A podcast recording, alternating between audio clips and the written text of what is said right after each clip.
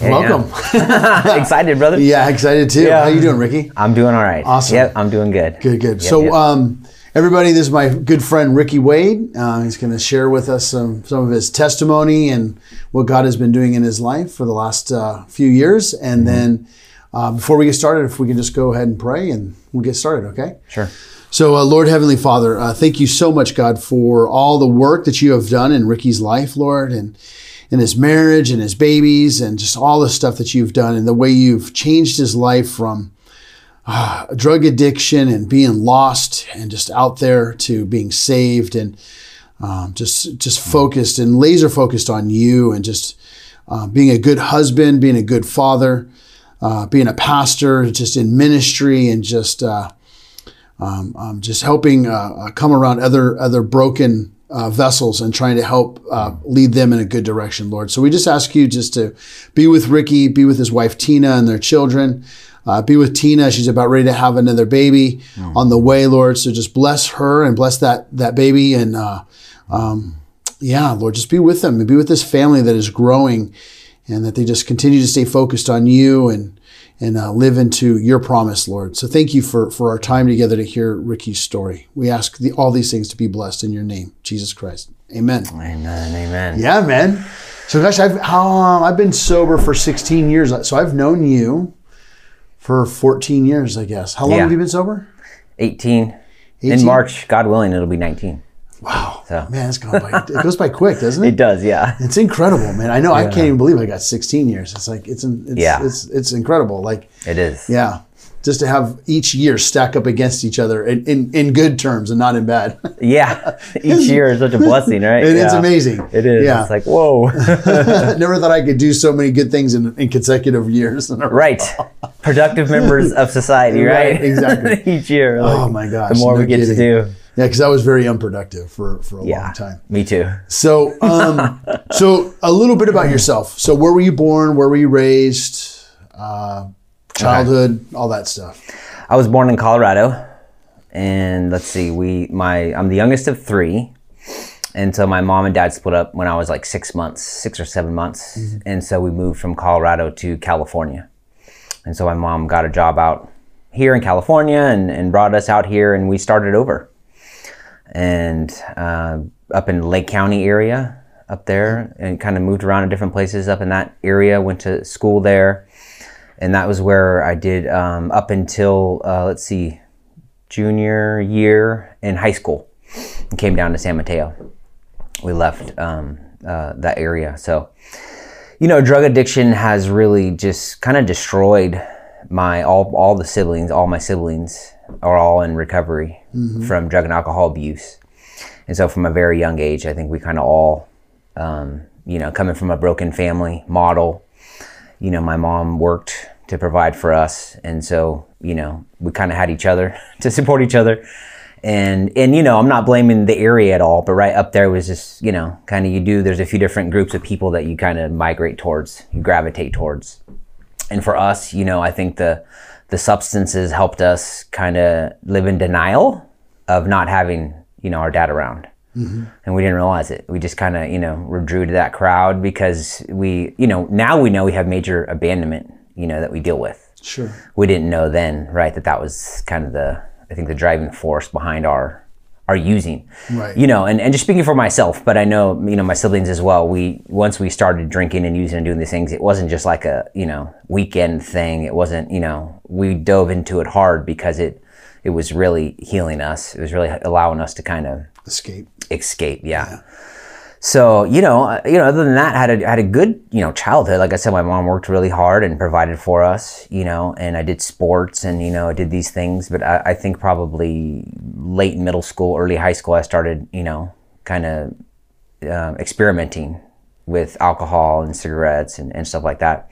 And like i said right away it allowed me to kind of escape from you know these these other um, challenges in my life. So it was very addicting for me, and you know went down that path. And I would say about ten years of just kind of um, escalating in how I use and drink and into to narcotics and to hallucinogenics and you know it was you know like we say the trash everything. can right Yes. yeah I was just talking with you know Pablo our buddy Pablo I was like yeah I had the beer I had the, the joint I had the pipe I had the light you know it was all at one time it was like this medley of Yes. that was the party right it wasn't Yeah. just one thing it was like I had to have all these things together Yeah. you know and then I Little was having- chemistry lab. yeah exactly yes. the cigarette I- burning I on the side and then Oh, the, yeah. you know Totally relate. everything's yeah so all the stuff going into the body like the escape i think that's a great word it was not even realizing the insanity of you know some people might drink a couple beers or whatever right and i'm like have this Yeah, I, I love it when people come up to me and say, "So, what's your drug of choice?" I go, "Everything." yeah More. yeah That was my drug of choice. It was more. right. You had it. I'll snort it, smoke it, or shoot it. Yeah. It didn't matter. yeah yeah and i was also kind of that like i haven't yet right oh i haven't you know used needles yet or you know but you heard about the yets you know for me it was like oh i'm smoking marijuana and i'm drinking but i'm not doing any you know narcotics yet like other people i know or some of my older friends Until you know, were. until I was. and you know, for sure, I would have went down that path of you know using needles and all these other things if I had continued to go Sure. deeper sure. into it. But yeah, I mean, not realizing the insanity of like all the substances that I was putting in my body, right, to try to escape, Mm-hmm. and nothing was ever enough, right. And now looking back, I was like, yeah, that was just you know, um, I, for a while I was a blackout drinker, Mm-hmm. you know, and my brother and everybody would tell me stories about it. You know, I would party all night in these these hotel rooms at these places, and I would just, you know, get sick, you know, vomit, and then wake up and just start drinking again, like it was nothing. You know, like just no clue of the insanity. Right. You know, I had Right. gotten sick and vomited outside and rolled around and. You know, just woke up and I'm just like, this is normal. Change my shirt and where's the liquor? Let's start again. You know, and just so that insanity that I look back on now, seeing how destructive it was, and so it's it's ran, kind of ran rampant through through through my family, and uh, you know, yeah. So I mean, other than that, like I said, I I felt like I had a good childhood, right? The growing up in, in a loving family, and um, the drugs and alcohol took me down a, a really fast track to to insanity, and really, like I, I I say now, it's the suicide mission that I was on to kill myself Yeah. somehow, either the substances or situations that I put myself in. So, did you graduate from high school? I didn't. I dropped out. So I, I tried to transfer down to San Mateo County, and because I was, you know, had been in trouble up in up in Lake County, they didn't let me in to the school. So I've kind of felt like a rejection, Okay. and I didn't want to come down here anyway. I was kind of fighting my family on it, my mom on coming down to San Mateo, and So uh, they had already moved here. my mom had already moved here, yeah, and so my brother and sister weren't really in the picture at that time. Um, it was just me and my mom, and and so she had already moved down here, and she had been coming back and forth as I was visiting my friends up in Lake County. I, I didn't want to come down here, so I came down. The high school wouldn't let me in, so I just kind of said, "Well, they don't, you know, nobody wants me here. Like, why am I here?" Right. so that rejection just fueled my decisions to go deeper into my addiction down here, and so of course I found what I needed to do, and I continued on that path sure. Sure. you know, which jails, institutions, and death. So that was kind of, you know, for me, the 10 years of, of drinking, using, and insanity all around that led me to jail eventually. So many times. Yeah. Yeah. And yeah. I know. I know that road. Sorry. Yeah, right. I was like all of a sudden I started thinking about my, my little journey. Yes. I, I totally get it. Yeah. Um. So wh- where um was your dad ever in the picture? Did you know him at all? No, he never was. Um, Okay. We had made some contact with him when I was, I think, eight or nine years old. Yeah. Um, and so, yeah, it was just kind of this area, I think, in my life of denial that I didn't know I was in denial about. Sure. So, you know, not really understanding like the effect of that dynamic. Okay. You know, not having a father around and not having a whole family. You know, and we talk a lot about wholeness with God. Right. And not understanding how how negatively and how badly that impacted me emotionally, right? And spiritually and mentally and all that stuff. Kind of just living in a yeah, just a total um, bliss, you know, Right. just just the, the total denial. Right. And it wasn't until later, until I was I was meeting with a pastor friend of mine who's a mentor, who kind of called me out on it. I was telling him my story and my, my kind of my understanding of my dad and his his role in my life, and he's like, "You have a very distorted, you know, view, very limited and distorted view of your father's role in your life." And I was like, hmm. "Whoa, interesting." And so it was at that time that he told me that I would reunite with my dad. Hmm. He said, "You're going to reunite with your dad, and there's going to be healing. God's going to bring healing in your life around this thing." And I was, I had you know chills. Yeah. I was like, what? I had never thought, Yeah. you know, that that day would come. Sure, I'd always hoped that that day would come, but I had never really. What would that be like? I was terrified to think about what would that be like, right? Right. To meet him and to see him and to talk with him, and you know, and then what happens after that, right? You know. Sure. So and you know, and it was just as my my friend said, like later on, I reunited with my dad and Cool. my sister. All three of us reunited with him after 30 years. Wow. Wow. Yeah. So before that, Mm-hmm. um, so you're in San Mateo County, in and out of jail, getting high. Um, you don't feel like you fit in. Yeah. Um, you're trying to fit in by getting high with all the other people that are getting high, which to- I totally relate with. Mm-hmm. Yeah. 100%. Yep. So what was your turning moment? what what what finally did it for you? Um, it was my freedom. You know, I think I had many, many times where I had been arrested and on my way to jail, and I was thinking like, you know, I had a moment of clarity, but I would get out and it never lasted. the moment of clarity. Right. Right. And so, of course, it, for me, it was like, well, you know, we've given you plenty of opportunities. You're on probation. You're violating your probation. You know, you continue to not learn. You know, we're giving you a lot of chances. And so, for me, it was okay. You're going to go to prison. Now you're, now you're facing three years prison time on this case. Yeah. And I was like, whoa. You know, it was a wake up call. It was a shocker for me. Um, my biggest fear, right, was that the further I go, my, whole time that my biggest fear was the further I go down this this life, the further I deeper I go into this, the harder it will ever be to to come out. You know. Hmm. And so that was a reality to me, knowing that my my my biggest fear was if I went to prison, right, I would go deeper into the lifestyle Sure. and because a lot of people I knew growing up, that's what they did, right? They didn't go in and rehabilitate. Yeah. Right. they didn't go in and say, "Oh, I came out and I learned my lesson." Yeah, it's such a myth. Yeah. So uh, what I saw was the deeper, right? The deeper, you know, lifestyle that they went into, and so that was my biggest fear. Yeah. And and I didn't know again too. I didn't know that there was like a little bit of tiny little bit of hope inside of me, right, for this a life without drugs and alcohol, a normal kind of life. And I think that's what kind of always kept me convicted of doing things and not doing things. You know, even though I was strung out and way out there mentally and stuff, there was always this kind of little bit of, you know, maybe a guardian guardian angel or something. Right. something that kind of held me back from that going over that Right. that threshold. And for me, prison would have been that threshold. So that was I was in Redwood City County Jail, and you know I was facing this case with three years prison, and uh, my moment of clarity brought me to my knees. You know, it brought me to my knees, and so um, you know my my grandma and grandpa were missionaries Okay. a Navajo Indian reservation in New Mexico. And that was kind of they my grandma would always talked to me about God, you know. Cool. But I had never had this relationship, you know, Right. really.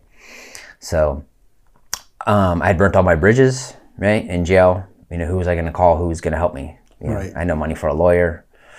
You know, I didn't have nothing. So I thought, you know, in that moment, my grandma's kind of words, kind of, I heard in my in my mind, like God loves you.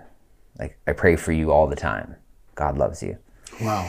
That's cool. Yeah, and that was kind of you know, and so I was writing a letter to my sister, basically kind of sharing all this with her, like, hey, you know, this is probably it for me if I go down this path, and I don't know why I'm here. I don't know, you know, the whole again, it was just all blur, I guess, from the moment I started drinking and using. Right? You know how that works. You're just like, what happened? You're- Yeah. all these years are gone, and all this wreckage and all this stuff, and it's just a blur. And then here you are getting ready to go to prison. Yeah. And I like, totally. You you and I have a very similar story. yeah, Yeah. So I didn't realize how similar it is, but yeah, yeah, yeah. It's like all of a sudden you wake up one morning, you're like, "What I do yeah. for the last ten years? I did what?" Yeah, right. Yeah. Yeah, it's yeah, and it's sh- shameful. I think, and you know those moments where you're just like, "Wow, I'm throwing my life away." So how did so so um so what ended up happening? uh, Obviously, you didn't go to prison for three years, and you got obviously you had a moment where you had a moment of clarity with Jesus.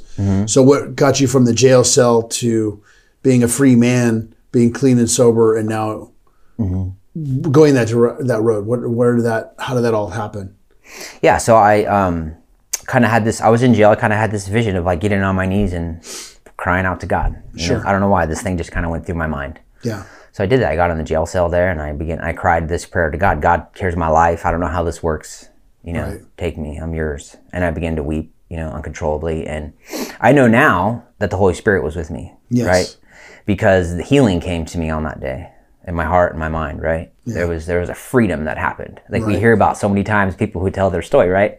How they give their life to God and and you know ultimately it's Jesus. But I didn't know that yet. Right. um, and they feel this freedom, all surpassing right freedom and joy and, and peace. And so I got up on that day, and my new life had begun. Hmm. Right, my new journey had begun. Hmm. right, there was still a lot more to do. Right, of course. Right, right. But my new journey had begun, and and I that little hope that was in there, that glimmer of hope, that of life that was still left in me, you know, began to shine. You know, I just I wanted I wanted I wanted to get well. You know, I wanted to start a new life, and I had no idea what that looked like. But so for me, the first miracle was the judge, the courts allowed me to get out of jail, no prison, if I went to a program, a treatment program, and I successfully completed it. They would leave. They would give me probation time for that, the remainder of prison time that I would have served. So you know, I said this prayer. I go to court, and then I'm out on the street like a couple days later, and I'm like, "It's a miracle." I'm preparing myself, you know, to go to prison. Right. That's what my public defender told me. Like, you, you know, you violate probation, and you know, more than likely, you're looking at three years prison time. right, right. So from that, that was I- you know I call my my story. I feel like it's the breadcrumb, the breadcrumb story, of praying and following these breadcrumbs as God lays them out for me in my life. sure. You know. Yeah, So yeah, yeah. So that was you know the miracle for me is I got out, I was free, and I had another chance. so I continued to pray. Okay, God, now what? you know, where do I go now? What, what's next? So you know, I had you know contacted my mom. She took me back in for a short period of time until I could get into this this program. And so I called. I'm waiting for a bed, and they didn't have any beds. And I prayed, God, I need help. I need to get into this place because Right, you know I'm not going to make it out on the you know Sure. back out on the street with all this environments and all this Right, right. this stuff. It's going to be really hard for me to to make it out here. And so you know, even though I had that hope to want to live, right, Mm-hmm. I was surrounded by you know the temptations Oh yeah, it's to drink and use and everything. yeah, right away because all the people I knew were doing that kind of stuff. Yeah, So- we, you and I both know how crucial that is. Mm-hmm. That window of opportunity to get into a bed and get into a recovery program. Yeah. And going back on the streets is very crucial. Yes, absolutely. Yeah. yeah. especially when you have that desire and you want to change. Yeah. But the influence is still very strong and you're very new. Yeah, yeah. I didn't have the strength. I didn't have the courage or the, Yeah. or the understanding or the tools Yeah. to to call somebody or go to a meeting, right, and all this stuff to work through that, navigate through temptation and all that. Yeah. Yeah. Yeah, so I got into the program and I completed it, and you know was successful to the judge and the in the courts, and I was on probation, and I got a sponsor, and you know I was going to these meetings, the twelve step meetings, you know, and I began to you know hear about these promises that we that are promised to us if we do these, these this program and you know live in this way, and and you know the twelve steps is really about connecting with God or reconnecting with God, and then learning to live a life, you know, with God, being led by God. Yeah, absolutely. Yeah. That's uh, that's that's absolute. So you so you completed the program, right? You're on probation. Mm-hmm. Obviously, you completed probation, Yep. right? Never turned back, Right. Right. Mm-hmm. Kept moving forward, Yeah. and then um, uh, higher power. How did I know you're? I know you're a leader at higher power now, but how did you? How did that happen? I was bussed in by one of these programs. Okay. For for those who are watching this podcast or or on YouTube or listening to it, Higher Power is a Christian 12 step meeting that meets every Friday night Mm-hmm. at Central Peninsula in Foster City. It's been meeting for 27 years. Coming up on 30. Coming up on Yeah. 30. Yeah, in June. Goodness have- gracious. Coming up on 30 years. Wow. Yeah. Um, a, a good thing we're not aging, right? Yeah, right. Coming up on 30 years. And it's an amazing place. It's it's where the 12 steps meet the cross. yeah. And then we know that Jesus is at the cross, the foot of the cross, and he takes up the rest of our burdens. Yeah. And so anyway, which is was instrumental in my recovery. Yeah. Which I know is instrumental in we your met. Is where we met. So retreat. Yeah. Thank God, right? Because you walked me through a lot of other stuff outside of my drug addiction. But anyway, Sure. Mm-hmm. for those who are listening, because there's a lot of people who listen to the podcast and the YouTube that are just church based. Okay. And people that listen to it are also trying to find out. They want to learn more about us folks Yeah. and that are seeking recovery and um, or and claim to be recovered because of our re- relationship. So they don't know what higher power is. We know what higher Yeah. power is, but they don't know the organization higher power. So anyway, Right. So go ahead. Yeah, yeah. So yeah, um, and then you know I had all the things stacked against me, right? No license, all these fines, all this stuff that we have, right? And so um, I continued to pray. You know, I think when I was in the program, they gave us these little daily bread books Yes. that you get in institutions, and that was my first kind of introduction to reading some scripture and praying and seeing how God would work, you know, in my life. And so um, he connected me with a sponsor, a great sponsor, who you know I learned in the program to you know ask if you don't know, ask if you're not sure, ask. And this whole willingness, right? What are you willing to do? I know how willing I was to go and get anything I wanted, drugs or alcohol. Sure. I would do anything. Yeah. You know, I would. Yeah. There was, there was, you know, um, and so I tried to try to apply that willingness to my recovery. Yeah. And so I called my sponsor about everything. I mean, I did. this is what I had to do. My thinking was messed up. Even though I had started this new life right in Christ and this new hope and this new, you know, desire, right, to want to get, you know, better, I had no idea how to do it. Yeah. So my sponsor, you know, walked me through a lot. He gave me a job and, you know, we talked recovery every day and we were going to meetings together and, you know, I just really, you know, dove into, it. and they say the only thing you have to change is everything. Hmm. right? you know, it was, Just just a little bit. just a little bit. I mean, again, it's it's you know, so uh, those kind of words, those mottos and stuff, I kind of held on to those things, you know, because those were the things that how are, how are people doing it? You would hear like in the program, oh, I want what that guy has, and I would hear about these men who had businesses and you know who had these lives, their their wives and their kids, and you know, and how they were doing this stuff. They were managing all these things, you know, being recovered, being recovered, and and it wasn't just like no, no, no, now they were recovered and they didn't need, you know, that became my family, right? I had to I have I had a new family yeah. people in you know the 12 step rooms these are the people that i was going to walk through life with Yeah. through my tears and through my ups and through my downs Yeah. you know and i came to rely on that was my network that i built around me was either you know once i got more into you know the church life or the past you know spiritual life right now i have mentors who are pastors i have you know sponsor you know and this kind of stuff so this became my network of people who i could call on for things Yeah. and that helped me through a lot yeah. So from from hanging out with unhealthy, yeah right, to hanging out hanging out with positive and healthy. Yeah. Well, and yeah, and you're right. Make choices around who you want to be around and not. You know, because in the program you have all these people don't want to be there. People want to, you know, go and make things, you know, lie and drink and you know they want to do all this stuff. So I had to learn early on too. They call it, you know, hang with the winners, stick with the winners was one of the, Yeah. you know, the mottos things early on. I'm like, what does that mean? You know what I mean? It was just people who were willing to, you know, get honest, you know, remain willing, and and do the work Yeah. And so yeah, and like I and like you were saying, like before I knew it, I had these, you know, this year, year would be two years. You're just like, whoa, what is happening, right? And Right, right. And I saw a lot of people falling off, falling off, falling off, right, and relapsing and going backwards, and and so I learned. I try to learn from those people. So I'm I'm grateful that I think God gives me a clear enough mind that when someone comes back in and says, you know, I relapsed and it didn't work. It, what would makes it, you know, what makes me think is going to work for me. Right. what's different you know what's you know similarities not the differences Right. is another thing we hear about and i try to hold on to that a lot Sure. because i'm the same as any other addict and alcoholic i can't you know i can't go back out there and just have one or two beers you know and think that everything's going to be normal again ever You know, for me, I think one of the biggest um, wake up calls for me was when I started going to higher power.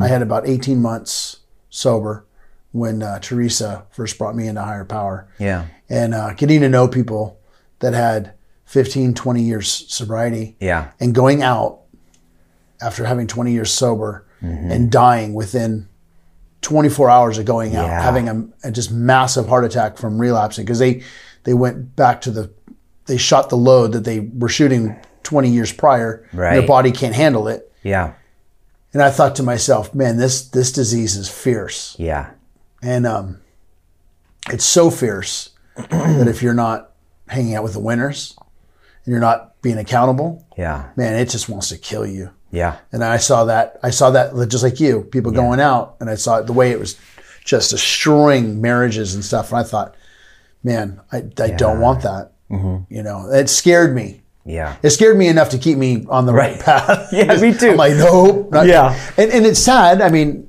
I hate to see it destroy people's lives, but it, it like you, it was like you just said. For me, it was that was a wake up call for me to realize how deadly this disease is. yeah Because I'm no different. yeah If if I was to go out today, I would go right to where I left off. Mm-hmm. And you know, 16 years. You got 18 years, right? Yeah. Mm-hmm. It- you know, you're you're um, you're gonna go. Your body's not gonna be able to handle it. Definitely not yeah You think mentally, you think Yeah, you can, you but think you can. you're physically, your body's gonna be like, "What the heck are you putting in me?" Yeah. I think even if I tried to like smoke a cigarette today or something, I'd be I like, you're right. Like, oh, it would just be, Yeah. you know, and yeah, you're right. I think you're absolutely right. We build up that immunity. We build up that tolerance. For you and I, the, the, I think the difference is I don't know if the drugs would kill me before Sean killed me, like like Tina. Yeah. you. I, Yeah, I, I don't know. I don't know right. which would be which would be more fierce to face, the Yeah. relapse or my wife. But Definitely hey, our wives. definitely, definitely. yeah, No doubt. yeah, Yeah. I definitely wouldn't want to come walking through the front door. Yeah. that'd be bad. Definitely not.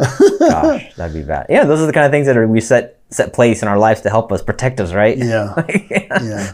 I'm not afraid of you know getting loaded again. I'm afraid of what I got wife. face. Yeah. Yeah, and just the you know just the devastation. You know the, Yeah. the, the look on their uh, well, you've got kids now. Yeah. just the look on their face. oh yeah. they would be just, just- oh I just yeah. Anyway, I, I just couldn't I couldn't even imagine what that would look like to Isaiah. Yeah. Right, I wouldn't want to do that. Yeah. You know, Yep. you know. Um, I, I stay sober for myself, but at the same Mm-hmm. time, that that idea of what it would look like to my kid if I failed that, oh, I just couldn't do that to somebody else. Mm-hmm. Yeah, God's given us responsibility and, and people to, which are things we set up, right, to help Oh, us yeah. in our recovery. And playing the tape, I heard early on, like play that tape, right? That Yep. all the way through. all the way through. you know? yeah, not halfway. Yeah, not halfway through. all the way through. And you and I know how it ends. Oh yeah, it, it's bad. It's a yeah, it's a horrible ending. So let's see. Um, So you just kind of go through a little history Yeah, yeah. here. So when I met you, you were working as a mechanic Yep. And fixing Mercedes and doing that. And but I always I always heard from you. There was always this underline. I'm going to be in ministry. I want to get into ministry. I want to get into ministry. And and and uh, uh, but you know this is just a day job, right? Yeah. And then a couple years later, you started getting into ministry, and the the founder and the leader of of Higher Power passed away, Yeah. Steve Varell, and um, and then shortly after, they I guess they approached you and asked you if you wanted to take on leadership, and CPC mm-hmm.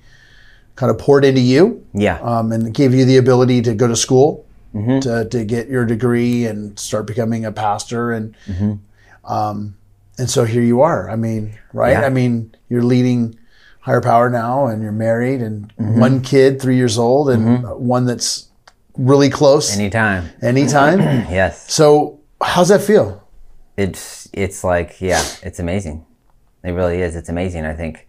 That whole journey of course i have a i have stories for all all the different parts of those journeys but learning to listen to god right and trust god when he calls us yeah. to do things sometimes come with big risks.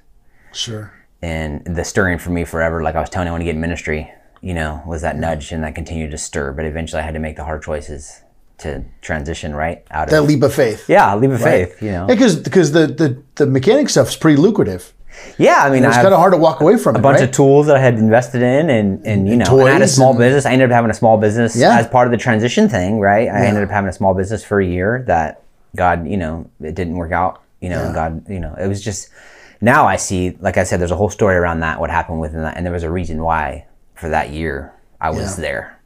And a bunch of stuff happened with my family, and I was able to hold my job and you know have someone at the shop when I was gone. You know, so there's a lot of things I think that happened during that time. Why why during that season and so but eventually right it all led to you know a lot of clear you know um, direction from god about getting into ministry and that whole path and you know so but it's exciting um, I, I love doing this because watching god work in people's lives right and, and that transforming power right that we all we experience you know and that we can experience on a daily basis some people get to experience for the first time right or again you know people come back to to God when they drift away and they come back to God. And so I realize, you know, that there's a lot of things we, we could be doing with our lives, right? There's a lot of important things, you know, that we can be doing in our lives. But it's sobering to know that my family is obviously the most important, right? Gift, the treasured gift. amen Because my boys, right, are going to be influencers. They're going to be, you know, doing things in the world and they're going to have a choice of what they do. And so Right. influencing them is the most important thing. And on top of that, right, God allows us to be part of, you know, the work that He's doing in, in churches and in recovery and in homeless ministry and stuff like that. So it's it's a lot of work, you know, and it's a lot of sacrifice and discipline, but it always it always outweighs. it's good to have a good wife at home huh Yes, definitely. Yeah, I mean, you, you, I will say you, you Tina Mm-hmm. and Sean. yeah. I don't want to, I, you know, when I say have a good wife at home, I don't mean like you know, my, you know, I'm not sounding chauvinistic, but Yeah. but but but knowing that I have my wife behind me, like Yeah. you have Tina behind you, Yeah. because ministry is demanding. Definitely. and um, and it's good to know that you have a, a a wife that is willing to go roll with the punches Yeah. and support through ministry because it's it is it's demanding it's it's Yeah. it's a lot and it's it's good having a solid woman of Christ at home. Absolutely. Well, you and I both know we we kind of we finally submitted the, that area of our life right to God. Yeah. Oh yeah. And when we look at yeah, wow, we look what God had in store for us Yeah. that we had no clue, Yeah. right? Oh yeah. I had a lot of I had a lot of junk holding me back. Sure, yeah. and we had to continue to submit, right? Mm-hmm. All that area of our life and everything we, our expectations and everything we thought, right, and all our fears and all that stuff around Yeah. marriage and around family and and all that stuff. And so God is faithful through that, and Yeah. even more, He's blessed us Yeah. beyond measure. Yeah. What's it? so you been how long have you and Tina been married now?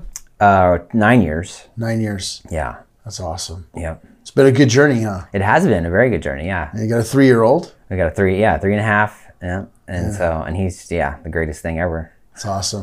yeah, totally.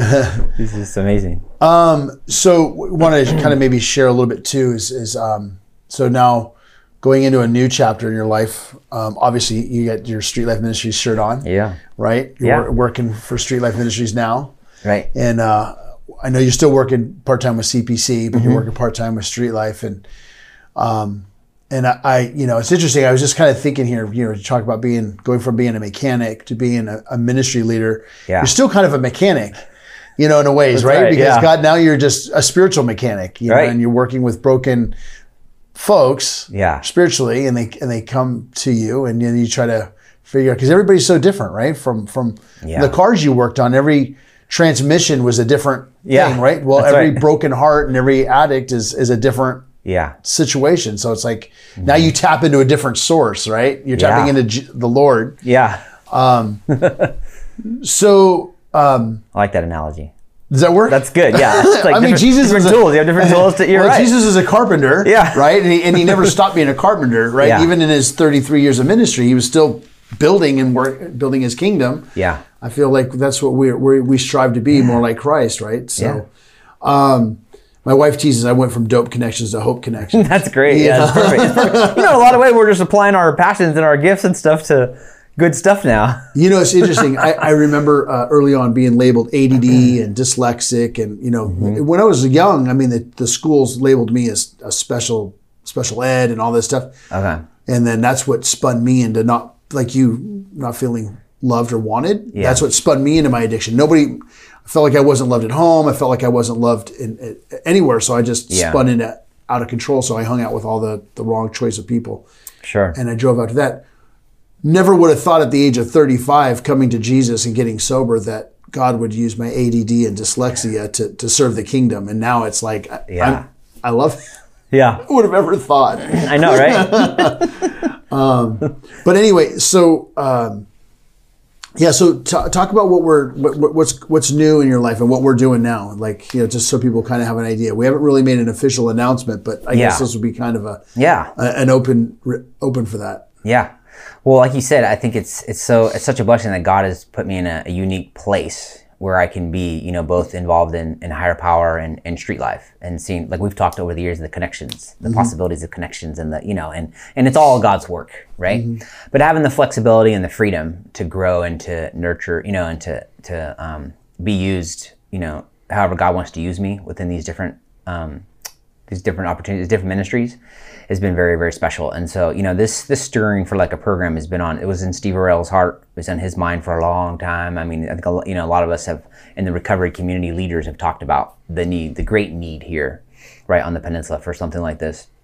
And so, I'm really excited to see God, you know, bring it forth. You know, mm-hmm. the stirring and just the ideas and the visions that come. You know, and you're just like, whoa, this would be great. We could do this, and and then now having the freedom and flexibility to build it Yeah. right together and to really listen to god and really trust his guiding and his direction you know through this thing kind of from scratch. That's super exciting.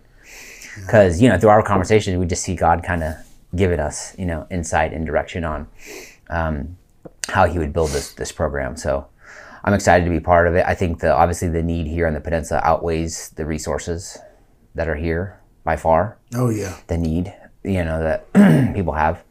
So i'm excited to see how god's going to move through this and to see how he's going to use us use us and our gifts and the team's gifts Yeah. individually and uniquely to to grow this thing and just you know watch lives be changed. Oh, it's gonna be amazing. It doesn't. It just feels kind of like everything I've done is built up to this point, right? Same Doesn't here. it? Yeah. Same here. It feels like Yeah. everything we've done is built up to this point where now we're like, you know, can be more focused on life transformation Yeah. in, a, in, a, in an environment that allows that. So go. I just, um, you know, for for for me, it's been like I love Street Life Ministries. I love the nighttime, the feeding, the, the everything that we've done. Yeah. You know, for the last 21 years, um, 13 years for me, but the 21 years it's been around. I, I love everything it represents. But you know, Sean and I, for the last several years, have been praying like, what is the next? yeah, what is next for Street Life Ministries? And we just, right at the beginning of COVID, it just hit Sean and I like a faith based recovery program needs to be here in the peninsula. yeah, And, um, you know, we just thought, you know what, let's do it. Let's, let's, let's, let's just cast this vision out and see what other people think. And Yeah. I've casted it out and, and you and Mike and a Yeah. bunch of other people, my board and stuff, they're like, absolutely. that's great. And so I've just been like, okay, this is this is it, you know, and hopefully this men's recovery program takes off so successfully that we can then launch a, a women's recovery program here on Yeah. the peninsula, mm-hmm. all faith based. You know, everything's Yeah. about about the Lord, and mm-hmm. you know, and just really seeing lives get changed. I just I, I can't wait to see what God is going to do Yeah, through you and Mike and and whoever else that we get brought into this ministry, and yeah, me too. it's gonna be powerful. Yeah, I'm, I'm really super excited. I don't even know what to, I can't put my finger on what's going to happen next, but I know that the conversations that we've had every time I've gotten off the phone with you and Mike, I'm just like, yes. yeah, me too. Yeah, So it's, it's going to be awesome. it is going to know, be great. I can't wait to see some of our most hardcore homeless Mm-hmm. that we've been dealing with for years go through the program Yeah. and walk out of the front door with their hands held up high Yep. and their fa- and their head held up high, knowing that that's Yeah. it. I'm done. I don't need to recovered, go back. I'm and I'm- yeah. And I'm like, that's going to be just like for me. Yeah. That's all. I, I could just sit back all day long and and just cheer that on. Yeah, You know. yeah. So and, and seeing how they're going to make an impact, right? And the productive member of society and how they go out and do things like we've got to do, right? yeah, be and sit down in front of the do a podcast or Yeah. sit down and, and just hear what they have to say about what And God's doing in their life yeah. and tell their story. Just go, wow. Because you, know the one thing I've learned about higher power that I've loved so much about it, and that why I think faith based recovery is so important, is that look at over the last thirty years Yeah, that the hundreds and thousands of people that have come through higher power Mm-hmm. that have never gone back out and used, right. and they've changed a whole course Yeah, of a generation within their family yeah, that'll never use because Mm-hmm. Yeah. because of their decision to accept Right. Jesus Christ as their Lord and Savior Yeah. Mm-hmm. and to work a 12 step program and never go back to drugs and alcohol. yeah, They've changed marriages, they've changed the course of their children, Yeah. their children's children, yeah, all because because God entered into their life Yeah. and they decided they said, "Hey, yeah, right? They, Yeah. w- the first three steps, boom, boom, boom. yeah. right? Chains are You know? Yeah, and, chains were broken, and and I think that we'll do the same thing with this recovery. Oh, I think so too. Absolutely. Yeah, I'm excited, bro. I get, I'm all pumped up right now. Me I'm go all day long on this. yeah, yeah, yeah. And like you said, it's excited to see how God's putting those pieces together. The right Yeah. people, you know, Yeah, the right people to get this thing going and and do it. So yeah. So, um, uh, as we get as we wrap this up, yeah, anything that you'd like. So, like I said, a lot of people that listen to this podcast or they watch the YouTube um, are. I get it's a mix between people who are in recovery, people who are just churchgoers, and then people who are s- still trying to figure out like what's the deal with addicts and homelessness and stuff. So there's a lot of people that are just kind of like n- you know uh, yeah, normies. sure. Um, Is there anything that you would say to anybody that's watching this? Um, I don't know. Just is there any last final thoughts? Yeah, I think you know uh, another big vision for us, right, is to have more recovery ministries at churches. You know, and so it doesn't have to be a big thing. You know, you can have six or seven people coming to a meeting every week, and they that may be their only way. That might be their only segue into you know. I mean, ironically, Higher been for 30 years. A lot of people don't even know it's there. they have never heard about it, right? Yeah, yeah. And that's kind of how these recovery ministries are. They're kind of more, you know, even though we have social media and different things like that, it's just there's a lot of hurting and hopeless people out there that would come to the church or maybe in your congregation that need help and they just have no clue. So creating, you know, recovery ministries at churches, um, we love to partner and help people get those things going. And those can also be, you know, feeders for us too into to our program and things like that. So I would just say, you know, if you've been feeling that calling to have recovery ministry at your church in some capacity, you know, you're more than welcome to contact me or Dave and, and we can talk more about that. And so having more of these these meetings available in different areas is is vital to keeping that door open. We like to say that um, uh, let's see, th- th- this is the side door to the church for people who would never come through the front door I like that. in the community.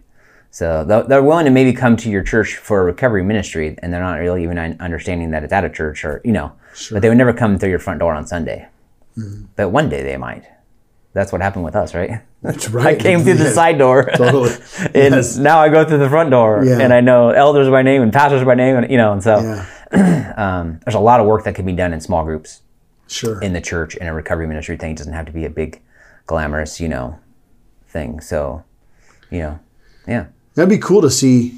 And I never, I never really thought about it, but it'd be really cool to see multiple higher powers start up at different churches. Yeah. You know, and it, like you said, it doesn't take but you know six or seven people to really form a group. Yeah. You know. Yeah, I mean, for us, it's like well, the doors are open for us if there's one addict there or there's a hundred addicts there. I mean, and and you know, so it's that's our motto, and that's that's the way we we run it because every time we've focused on you know obviously bigger numbers, God has always shown us Right.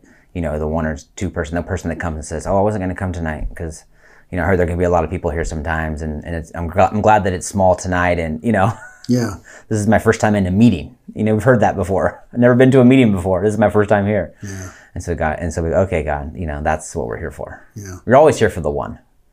Oh, You know, absolutely. We're always here for the one. Well, yeah, like you know Jesus, that. like Jesus said, you know, he leaves the ninety nine and Yeah. he, go, he goes after that lost one. Yeah. And there's a lot of lost ones. Yeah. Right? I mean, the church is the, the the is the hospital for the sick. Exactly. I think people forget that. that Yeah. We're not all fancy and dusted off. I mean, we're we're we're a messed up bunch. yeah. You know, and you know, and I want people to also know that as they listen to this too, is that you know, don't put drugs and alcohol around addiction because there's a lot of various Yeah. Mm-hmm. areas of addiction. I mean, as you and I both, that's how you and Yeah. I got bonded. Is I was clean and sober off drugs and alcohol, and then I found myself stuck in a, an addiction of of a sexual addiction, and I didn't Right. even wasn't even realizing it. Yeah. Right. And, and and and I knew that you knew something about a class that gets Yeah. Mm-hmm. people like on the right path for uh, integrity. Right. And um, thank God that you were there Yeah. because you because of you and because of Sebastian and because of that that that recovery Yeah. ministry, I got saved. I and I know for a fact I would have God would have never put Sean in my life Right.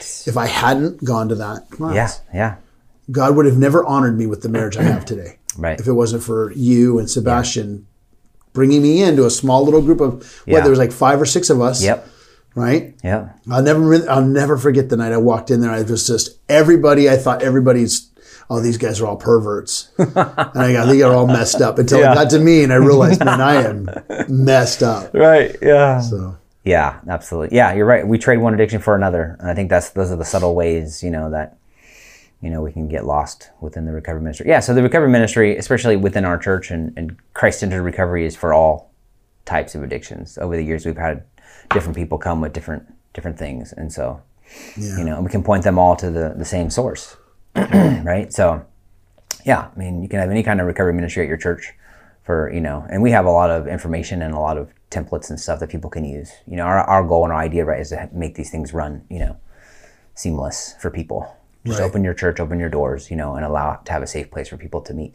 What do you mean? Keep it simple, stupid. Keep it simple, stupid. and let God do the rest. let God do the rest. You know, because you know, I heard that somewhere before. yeah, that's right. That's right. That's right. You know, just open your doors, and, and these people are great people, and they're such a blessing to congregations.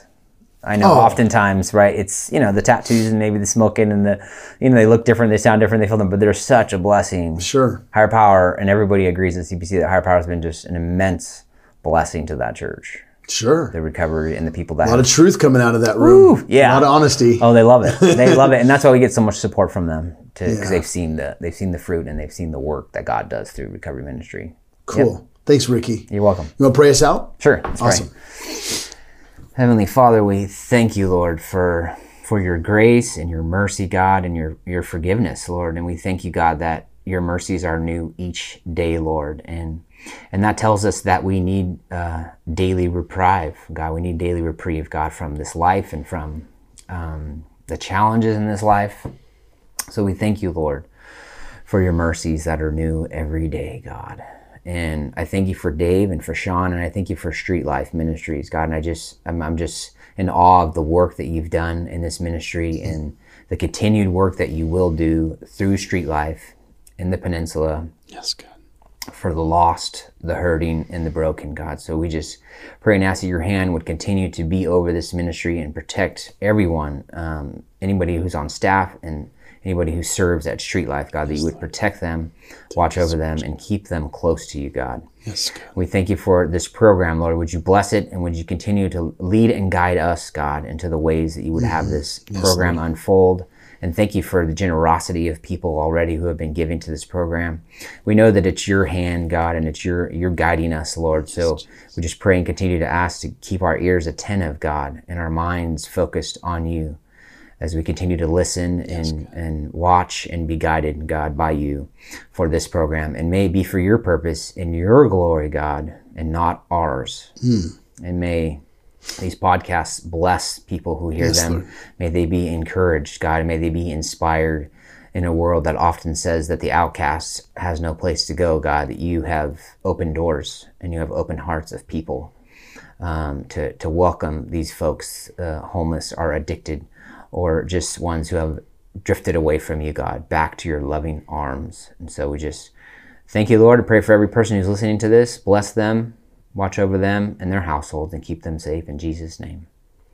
Amen. Amen. Right on, Ricky. Thank Yep. you. You're welcome. Cool.